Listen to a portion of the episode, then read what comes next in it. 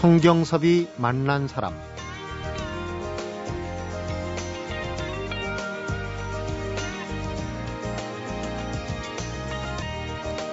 하고 싶은 일이 생각났다면 그 일을 해야 하는 때는 아마도 지금이 맞을 겁니다. 오늘은 맑아도 내일은 구름이 끼고 비가 올지도 모르니까요.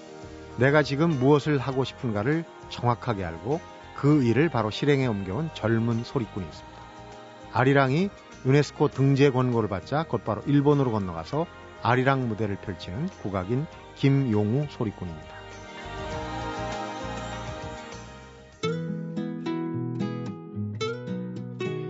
아리랑은 내 첫 무대에서 불렀던 노래고 아마도 내 생의 마지막 무대에서 부를 노래가 될 것입니다. 하지만 소리꾼이 될 거라고는 생각조차 못했습니다. 피아노를 배우다 중학교 때 우연히 피리를 접하면서 국악의 세계에 발을 디디게 되었고 악기만 다루다 대학 시절 우연히 소리를 시작한 후 이젠 국악의 대중화에 앞장서고 있는 젊은 소리꾼 김용우. 오늘 성경섭이 만난 사람에서 만나봅니다. 어서 오십시오, 김용우 씨. 네, 반갑습니다. 네.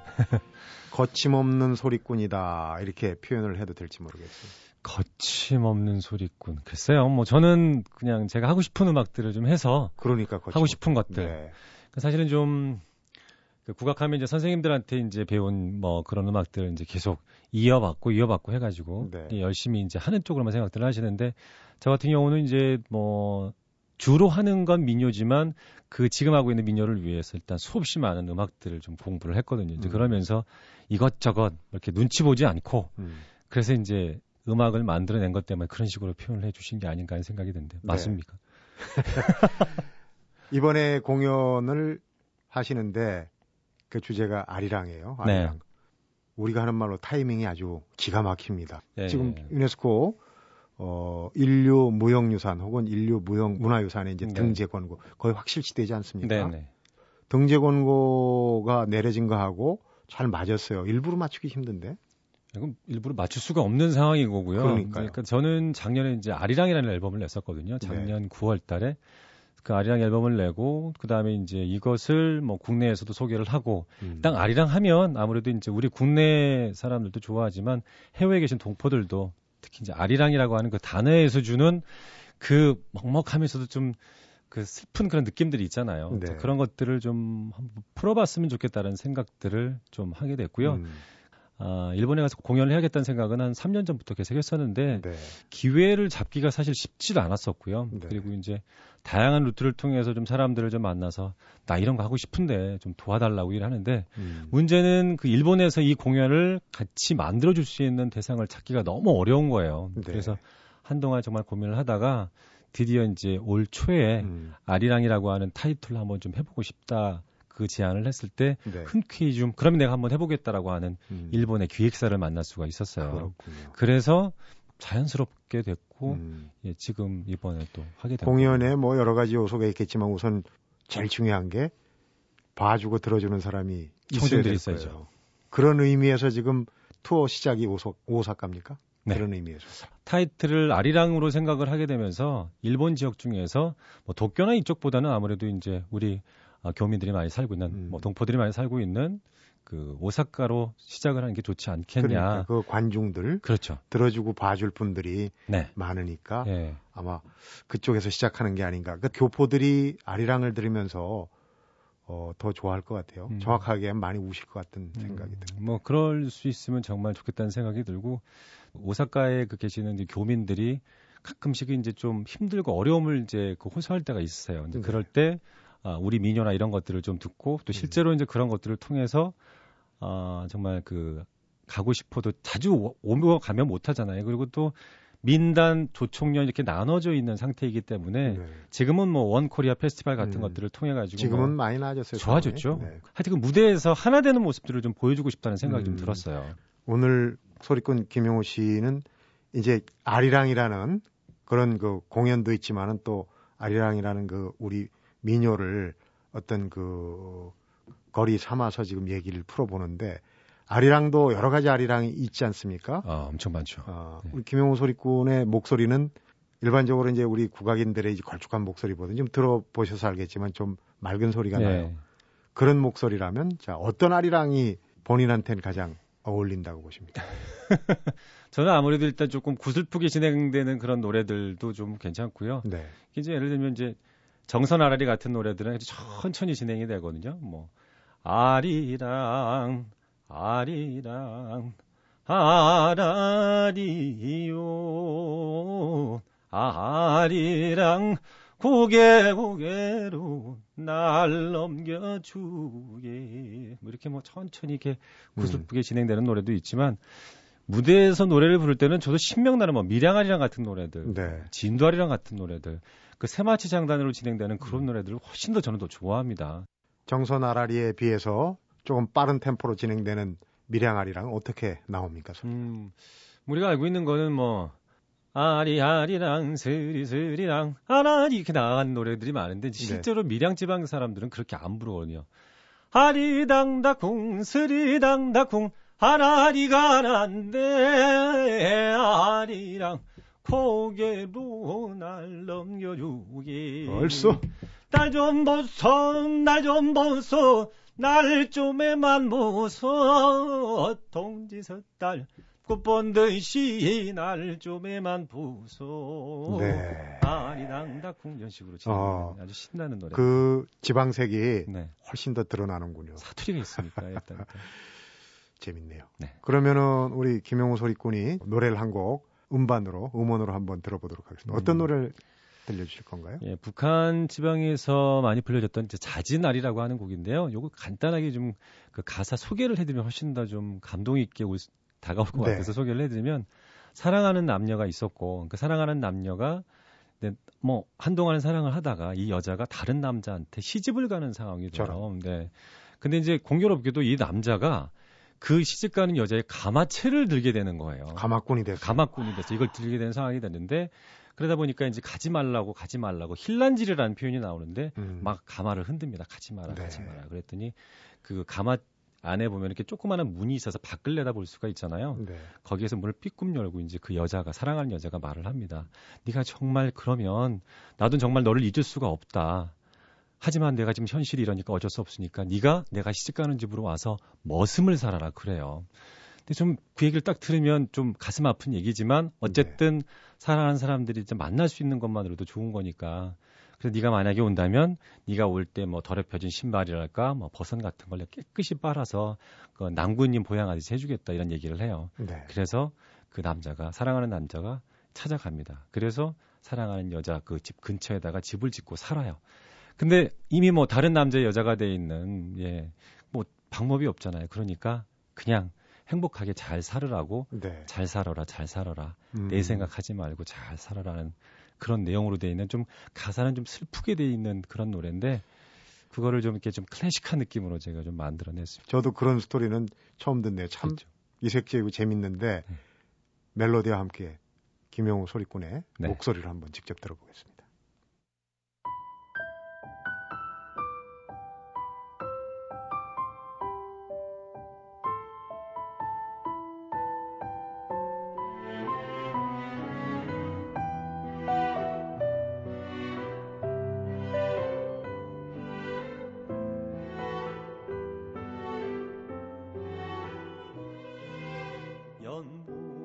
저고리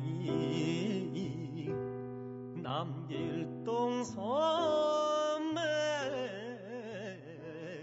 나 입기 좋고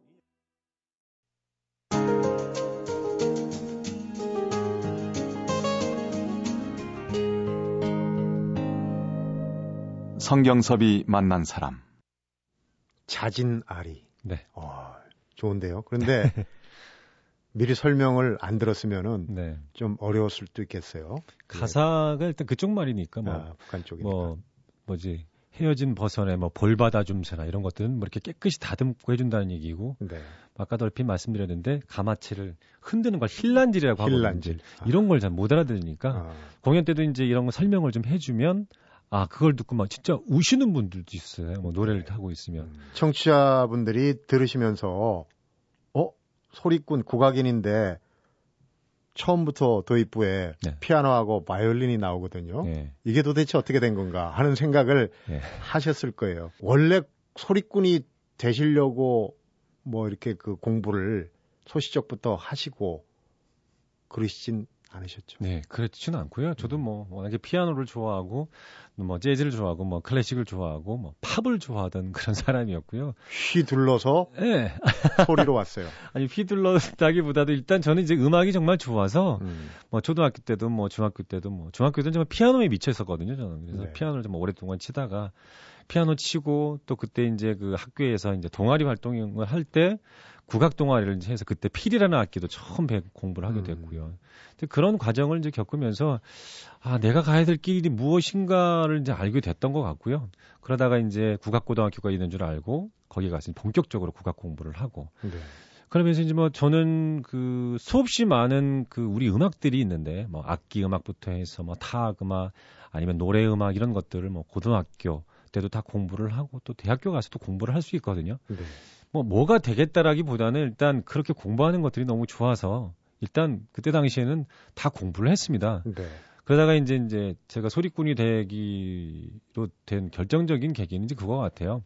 대학교 다닐 때 이제 농촌 활동을 통해서 들어본 그 음. 지역의 이제 어르신들의 소리를 듣고 그 소리가 참 좋았거든요. 그래서 네.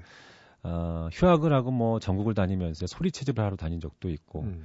이제 그런 것들이 이제 자산으로 이제 모아지기도 하고 그러다가 이제 어, 슬기동이라고 하는 실내악단이 있었는데 네. 거기에서 아, 장구잽이로 사실은 들어갔었어요, 처음엔. 근데 이제 어느 날 저희 대표가 그 너 한번 노래 한번 좀 불러볼래 그러는 거예요. 장구 잡다가 예, 그러니까 전 이게 뭐 사석에서 뭐 술자리 같은 데서 제가 노래를 막 이래저래 막 부르니까 네가 한번 좀 불러봐라 해가지고 그때 이제 불렀던 노래가 뭐 슬기둥 레파토리 가운데 뭐 음. 산도깨비 소금장수 이런 노래가 있어요. 네. 제가 부른 건 아니고 제일 처음에 다른 사람이 불렀었는데 그걸 이제 무대에서 부르는데 아니 뭐 다른 악기 할 때는 막 긴장도 되고 막 되게 그러는데 노래를 하니까 이게 너무 기분이 좋은 거예요. 그래서 아 이건 또 뭐지? 음. 하서 아 이게 또 또 다른 느낌이구나. 그리고 막 관객들과 같이 제 손짓 하나에 이렇게 막 음. 사람들이 어우러지고 막 이런 모습들을 보면서 야 이거 참 매력 있다 무대에서 노래하는 것 자체가 이제 그러면서 여러 번 노래 부르기 시작을 하고 그러면서 96년도에 이제 어 제가 이제 채집했던 여러 음원들이 있었는데 네. 이걸 한번 좀 음반으로 한번 좀 만들어 볼까 뭐 이런 생각을 그것도 뭐 소리꾼이 되기 위해서 만들었다기보다는요 네. 레파토리를 좀 새롭게 좀 만들어 보고 싶어서 그래서 제일 처음에 썼던 음악이 지게 소리라고 하는 노래거든요 태안 지방에서 불려지던 노래인데 그걸로 떴어요. 예 어떻게 어떻게 보면 이제 그것 때문인데 네. 거기에 반주 음악을 피아노가 바이올린을 썼었어요 네. 예, 그걸 이제 제가 직접 편곡을 해가지고 그래서 사실은 90년도에 첫 앨범을 내고 그뭐 일단 그 주변에 이제 뭐 신문사 이쪽에다가 이제 뭐 어쨌거나 좀 보냈는데 저희 사무실에서 저희 슬기동 사무실에서 좀 보내줬는데 아니 뭐 그분들이 엄청나게 막 칭찬을 해주시는 거예요. 음. 뭐 신문도 뭐 전면으로 막 다 실어주시고 뭐 어디 있다가 이제 나왔냐 뭐 그런 얘기를 들었을 거예요. 이렇게- 이런 사람이 있었나? 그러니까 이런 작업을 한 사람이 아무도 없었기 때문에 그 전까지는 그러다 보니까 자연스럽게 뭐 음반 계속 내고 계속 음. 내고 하다 보니까 아까 잠시 지나갔는데 네. 거기서 이제 맥을 좀 파야 되겠어요. 민요를 채집 채록하고 다니셨다고 그래서 네네. 대학생 때. 사실 저 그때 만났던 분이 이제 최상일 PD님이세요. 아, 아 우리 예, 여기 KMBC에 이제 저는 이제 그때 어, 그런 작업을 하시는 분이 이미 있었다는 것도 알고 있었고요. 음. 그래서 그때 이제 만나 뵙기도 했고 그래서 나 이런 작업을 좀 하는데 음, 좀 어디 지역 가면 어떤 음악들이 좋은지 좀 소개를 좀 해줘라. 그래서 이렇게 다닌 적도 있고 네. 저는 사실 그 대학교 다닐 때부터 좀 소리가 좀 나름 좀 공부하고 싶은 것들이 좀 있어서 네. 조공래 선생님이라고 이제 지금은 자꾸 하셨지만 진도에서 정말 조공래 이- 그 이름을 들으면 모르는 음. 사람이 없을 정도로 소리는 타고나신 분이 계세요. 근데 그분의 소리가 좋아서 막 그분을 몇 년 동안 계속 쫓아다니면서 공부를 한 적이 있습니다. 네. 그래서 제가 좋았던 거는 항상 이제 조공래 할머니를 시작으로 해서 어떤 지역을 가든지 간에 저는 뭐 할아버지들보다 할머님들하고 되게 친하게 지냈던 것 나이 같은데 드신 분들이 네. 좋아할 스타일이에요. 아, 잘? 먹힐 인상이에요. 그래요. 그래서 이제 가면 처음 때도 그렇고 이건 이제 어머니가 옛날부터 해주셨던 말인데 네. 어느 집에 가도 처음 갈 때는 빈손으로 가면 안 된다. 그렇죠. 그러니까 뭐 대학생 때 무슨 뭐 돈이 있었겠어요? 그래도 이제 돼지고기 한 근 정도 살 정도는 돈은 있었기 때문에 돼지고기 한 근 사고 그다음에 이제 그 뭐 얘기를 듣고 이제 약주를 좀 하신다 음. 그러면 이제 막걸리 한 잔 사가지고 이제 가서 아 이제 여차저차해서 저는 뭐 이런 학생인데 여러분 지금 소리가 좀 공부하고 싶어서 좀 찾아왔습니다. 좀 소리 한 잔 불러주실 수 있겠냐 이제 음. 요청을 하면 대부분은 그냥 다 해주셨어요 저 같은 경우는. 네. 근데 그게 이제 지금 와서 생각해 보면 빈손으로 갔으면 안 해줬을 것 같아요. 근데 이제 어쨌든 이렇게 뭐래도 이렇게 좀 손에 들고 가고 이 녀석이 음. 뭔가 좀 생각이 좀 있구나. 그리고 이제 뭔가 진짜 지가 하고 싶어 하는 그, 아, 그 뜻이 있구나라는 생각들을 음. 하셨던 것 같고. 음. 그러니까 한 기억은 어떤 어르신인데 이제 남자 어르신이었었는데요. 그분은 정말 저하고 밤새도록 노래를 했었어요. 음. 내가 노래를 이제 처음에 이제 선생님이 좀 노래를 불러주시고 저는 이제 그 이제 녹음도 하고 제가 따라하기도 하고 뭐 그 즉석에서 그런 것도 이루어지거든요. 근데 혼자만 부르니까 이제 재미가 없으신 거예요, 이제 그분이. 그러니까 이제 너 하나 나 하나. 근데 저는 레파토리가 별로 없잖아요. 소리꾼으로서 했던 삶을 살았던 그렇죠. 게 아니기 때문에. 그때는 그렇죠. 그래서 이제 뭐 선생님 하고 나서 저는 이제 떨어지면 했던 노래 또 하고 또 하고 뭐 이런 식으로 해가지고 진짜 밤 한 뭐 9시부터 시작을 하면 막 새벽 한두 시까지 막 노래를 하는 거예요. 네. 아, 그럼 다음에 또 오라고 이제 아침에 이제 인사하고 떠날 때는 또 오라고 해서 예, 뭐 인사 받고 이제 또 가기도 하고 그렇게 주고받는 게 재미도 있었겠어요. 그럼요. 네. 그러니까 사실은 저는 사실 그 뭐 그런 질문들 참 많이 하잖아요. 네가 한 20년 전으로 돌아가면 뭘 더 하고 싶냐 그러는데 저는 정말 할 거 다 하고 살았던 것 같아요. 네. 정말 전국에 여행도 다니면서 지금은 하고 싶어도 못하는 일들이잖아요. 그 어르신들이 다 돌아가셨기 때문에 음. 누군가 저와 뜻을 같이 해서 뭐 나도 한번 그런 어르신들을 좀 만나고 싶다라고 해도 이제는 음. 그런 노래를 불러주실 분들이 안 계십니다. 네. 그래서 그런 부분을 생각하면 얼마나 제가 복이 귀중한, 많은 사람인지. 귀중한 자산이죠. 그렇죠. 음, 그때 이제 어렵사리 다니면서 뭐 사실은 즐겁게 다니셨지만 어, 들은 민요나 그런 거 중에서 네. 제일 기억에 남는 거 재미난 민요? 음, 아무래도 이제 제가 소리꾼의 삶을 살면서 지금까지 도 많이 부른 노래가 하나 있는데요. 그거는 이제 그 질꼬냉이라고 하는 소리가 있습니다. 네. 근데 그건 뭐냐면 이제 진도 지방에서 불려지던 노래고 조공래 선생님한테 직접 공부하기도 했고요. 네. 그 노래는 그 예전에 그 머슴들한테 땅을 주고 그 농사를 짓게 하잖아요. 음. 근데 그 머슴들 가운데서 장원을 한 머슴이 있어요. 그러면 주인장이 그 장원한 머슴한테 소를 한 마리 주면서 네. 예. 그 소를 타고 그 주인장 집으로 들어오면서 부르는 노래가 있어요. 그러니까 음. 질꼬냉 길 위에서 부른다 해서 질꼬냉이 아. 또 다른 이름으로 뭐 장원질 음. 소리라고도 이제 얘기를 하는데 그 노래는 정말 아직도 그때 선생님한테 들었던 노래를 아직도 뭐 이렇게 사석에서 참 많이 부르는 음. 노래이기도 하고 잠깐만 좀 들어볼까요? 이건 뭐 장단도 국거리 장단도 아니고 삼장제비 장단이라고 해가지고요. 네. 하나 둘셋 둘 둘셋셋 둘 셋에서 끝납니다. 음. 그러니까 에헤야 어야 얼씨은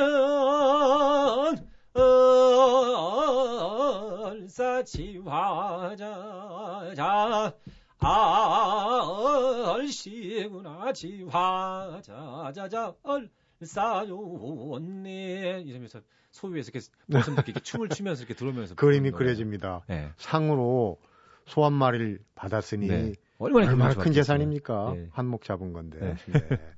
재미있는 대목이네요. 김용우 씨의 국악 세계 뭔가 색다른 면이 점차 이렇게 와 느껴집니다. 좀 더 얘기를 들어보는 시간을 갖도록 하겠습니다. 성경섭이 만난 사람, 오늘은 그 누구보다도 국악의 대중화를 위해서 애쓰는 소리꾼이죠. 김용우 씨를 만나보고 있습니다.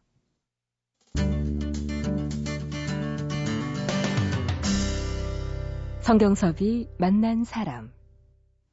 참 욕심이 많은 젊은이라는 생각이 들어요. 네. 40 중반을 넘어선 여러 일을 하셨어요. 그러니까 음.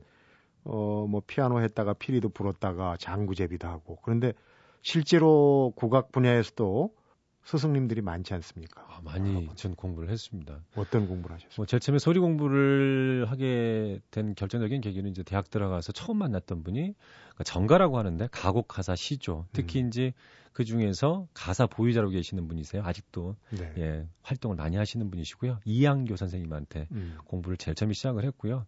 소리를 이제 본격적으로 하고 음반 내고 활동을 하면서 어, 뭐 소리 선생님들을 좀 직접 만나야겠다 생각을 해서 그다음 찾아뵀던 분이 박병천 선생님이라고 네. 식긴구를 하셨던 분이시고요. 그다음에 서도소리 하시는 오봉려 선생님. 음.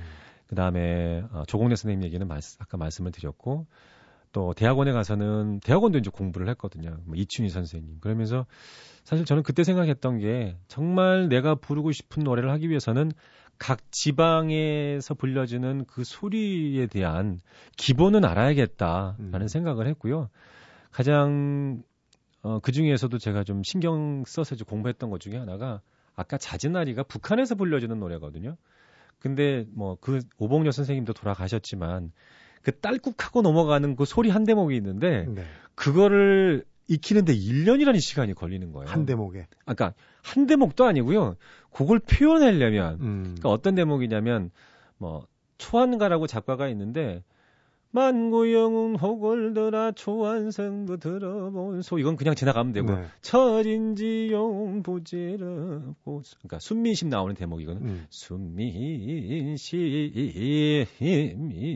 이 넣었다가 뺐다가 음. 한번 돌리는 그런 창법이 있어요.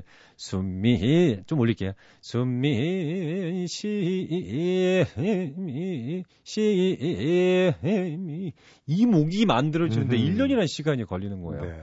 그래서 와 진짜 이게 우리 노래라고 하는 게 그냥 부른다고 되는 게 아니라 이게 정말 수없이 많은 시간의 공력도 필요하고 음. 또 내가 정말 이거를 꼭 배워내야 되겠다라는 그런 욕심이 없어서는 정말 배워낼 수 없는 노래라는 걸 그때 알게 되면서 네. 어떻게 되면 어떻게 보면 이제 그런 노래를 배우면서 아 내가 정말 이 노래를 제대로 공부를 해야겠구나라는 음. 소리꾼의 길을 제대로 가야겠구나라는 생각들을 그러니까 그런 기초 없이 네. 그냥 뭐 퓨전이니 뭐니 이렇게 하면은 아 그러면. 욕 먹을 수밖에 없어. 근데 그 스승님들이 뭐라고 좀 혼을 안 내십니까? 이거 아. 하다가 또 저쪽 가고 아 근데 저는... 얘 좀 길만 하다 하면 또 저쪽으로 가고. 그런 아, 근데 거 제가 사전에 말씀드렸어요. 조금 전에 말씀드린 오봉려 선생님 같은 경우는 선생님 사실 저는 오봉려 선생님 밑에서 공부를 하고 싶습니다. 음. 하지만 제가 오랫동안 공부할 건 아니고 선생님한테 소도 소리를 해서 이렇게 할 건 아니고 전 제가 하고 싶은 음악이 따로 있는데 네. 일단 소도 소리 창법을 좀 공부를 좀 어떻게 부르는지 방법을 알고 싶다. 사전에 그렇게 말씀을 드리고 시작을 했기 때문에 거기에 대해서 뭐라고 욕을 하시는 분들은 안 계셨습니다. 그렇죠. 예, 양해를 예. 다 하고. 예, 하고 네. 했었기 때문에. 우리 국악인들 나오시는 분들마다 공통적으로 하시는 얘기가 있어요. 우리가 뭐 대중화, 현대화도 다 중요하지만은 본래 기본 틀을 잃어버려서는 안 된다. 네, 그렇죠. 혹시 이렇게 넘나들면서 장르를 넘나들면서 하다 보면은 그런 거 가지고 아 이거 내가 잘못한 거 아닌가 그런 그 자각이 올 때가 혹시 음. 없었을까 생각이. 아, 딱 한 번인데 그게 제일 첫 곡 지게소리라고 하는 그게 첫 음반에서 냈던 건데 네.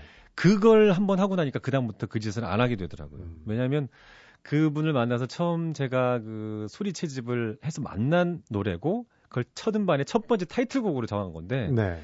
어떻게 부르냐면 선생님은 오호 오호아 일 일러와 이렇게 툭툭 끊으면서 어. 선생님을 노래를 하셨는데 던지는 식으로. 저는 이제 바이올린하고 이제 피아노가 되니까 그게 이제 지속이 되는 의미다 보니까 이렇게 부르면 안 되는 거예요. 음. 이렇게는 도저히 뭐 이 서양 악기하고는 뭐 같이 엉기지를 않으니까 그래서 쭉쭉 부른 거예요. 그러니까 헤헤 헤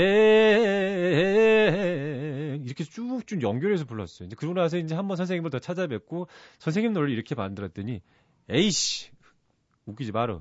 그것이 어떻게 내 노래인가 이러면서 막 선생님이 막 화를 내시는 거예요. 그래서 아 그때 참 듣고요. 아 이게 아 그러니까 선생님이 가르쳐 줬던 것들하고 일단 좀 내가 원하는 유의 음악을 만든다고 해도 음. 그러니까 기초적인 그런 것들을 완전히 다른 느낌으로 만들어서는 안 되겠다는 생각들을 그러면은 우리 됐던 거고요. 국악이라는 게 전통이라는 게 한 단계 거쳐서 그렇게 변하면 두 단계, 세 단계 되면은 완전히 다른 게 돼버릴 수 그러니까 있죠. 문제가 뭐냐면 사람들은 제 지게 소리를 듣고 그게 원형이라고 생각을 해버리면 이게 엄청난 문제가 될 수 있는 거거든요. 그러니까 그 이후부터 저는 그 전통에 대한 소리를 특별하게 훼손하지 않는 범위 내에서 음악을 만드는 게 제가 지금까지도 변하지 않는 음. 그 선이라고 생각을 하고 있습니다.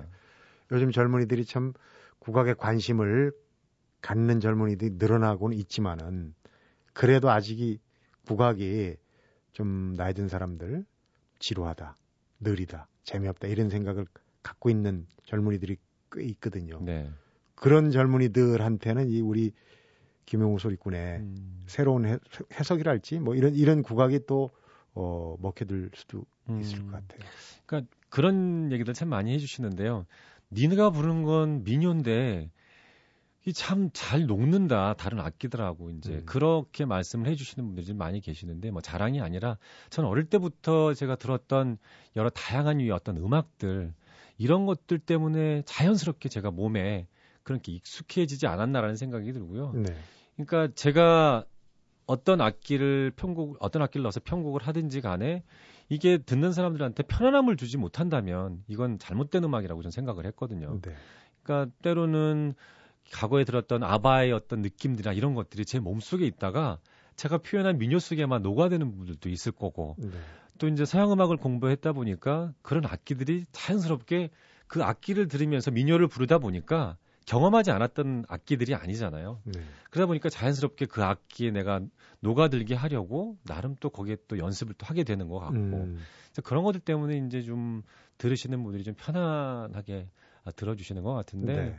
어쨌든 저는 지금에 와서 생각을 해보면 제가 하는 음악을 정말 그 사람들이 아, 들었을 때 듣기 좋고 편안하고 음. 신나고 이런 부분들이 자연스럽게 아, 느껴지는 음악이라면 뭐 저는 뭐 더 이상 음. 예뭐 바랄 게 없는 부분이라고 생각이 들죠. 그러면 이제 기본적인 가사나 선율 네. 전에 내려온 거는 훼손을 시키지 않고 그렇죠. 어, 할수 있는 범위 내에서 이제 네. 하는 거죠. 근데 앞에도 잠깐 얘기했지만 이제 아리랑이 어, 인류 무형 유산이 될 것 같으면은 또 전기를 맡게 되고 네. 세계화의 어떤 지금에서 이제 오사카 공연이 더 의미가 있다. 앞에 잠깐 얘기를 하셨는데. 사실 저는 뭐 민요를 하는 소리꾼이고요. 그러니까 아마 죽을 때까지도 저는 민요를 부를 거라고 생각이 들고 이 아리랑이라고 하는 거는 그러니까 다양한 유의 아리랑이 있는데 아, 이 아리랑을 좀 같이 좀 부를 수 있는 노래로 좀 만들어 보고 싶다라는 게 이제 제 가장 큰 욕심이기도 하고 네. 알고는 있지만 실제로 불러보라 그러면 부를 수 있는 한국 사람 몇 되지 않습니다. 그래서 좀 세상에 우리가 알고 있는 뭐 그래도 조금 알고 있는 뭐 번조 아리랑이랄까 미량 아리랑이랄까 진도 아리랑은 그냥 흥얼흥얼 거리면서 따라할 수 있을 정도잖아요. 네. 그거 외에도 다양한 유의 아리랑이 있다라는 것들을 좀 세상 사람들한테 알려드리고 싶고 구태여 이번 공연에서 오사카까지 가면서 그거를 하려고 하는 이유는 그런 음악들을 정말 그 우리 국내에서뿐만 아니라 거기에 살고 있는 우리 동포들한테도 정말 이런 아리랑이 있습니다. 그러니까 여러분들이 혼자라는 생각하지 마시고 네. 함께 좀 어울릴 수 있는 방법이 여러 가지 있으니까 우리 한번 좀 아, 이번에 이번에는 김용호와 함께 음. 그 아리랑을 가지고 한번 재미지게 무대에서 한번 놀아봅시다라는 그런 차원에서 놀아봅시다. 가는 거예요. 예, 예. 네. 놀 거거든요. 좀 가가지고 펄쩍펄쩍 뛰면서. 예. 우리가 알고 재밌게 놀아야 또 세계인들도 네. 알고 따라해 주지 않겠습니까? 네. 어, 그런 의미에서 이번 공연 좋은 성과 거두길 바라고 공연 준비 때문에 바쁘실 텐데 이렇게 음. 시간 내주셔서 고맙습니다. 아, 고맙습니다. 초대해 주셔서. 네. 성경섭이 만난 사람 오늘은 오는 28일 일본 오사카에서 평화의 노래 콘서트를 펼치는 국악인 김용우 소리꾼을 만나봤습니다. 김용우 소리꾼이 소리를 공부하다 얻은 것 중에 덜어내기가 있다고 그러네요. 덜어내면 자연스럽고 또 자연스러운 것이 아름답더라는 거죠. 채우기보다 어려운 게 덜어내기인 건 아마도 욕심 때문이 아닐까 하는 생각도 드는데 딱 꼬집어서 말할 수 없지만 뭔가 만족스럽지 않다면 김용우 소리꾼처럼 한번 덜어내기를 해보는 것도 좋을 것 같습니다. 성경섭이 만난 사람 오늘은 여기서 인사드리겠습니다.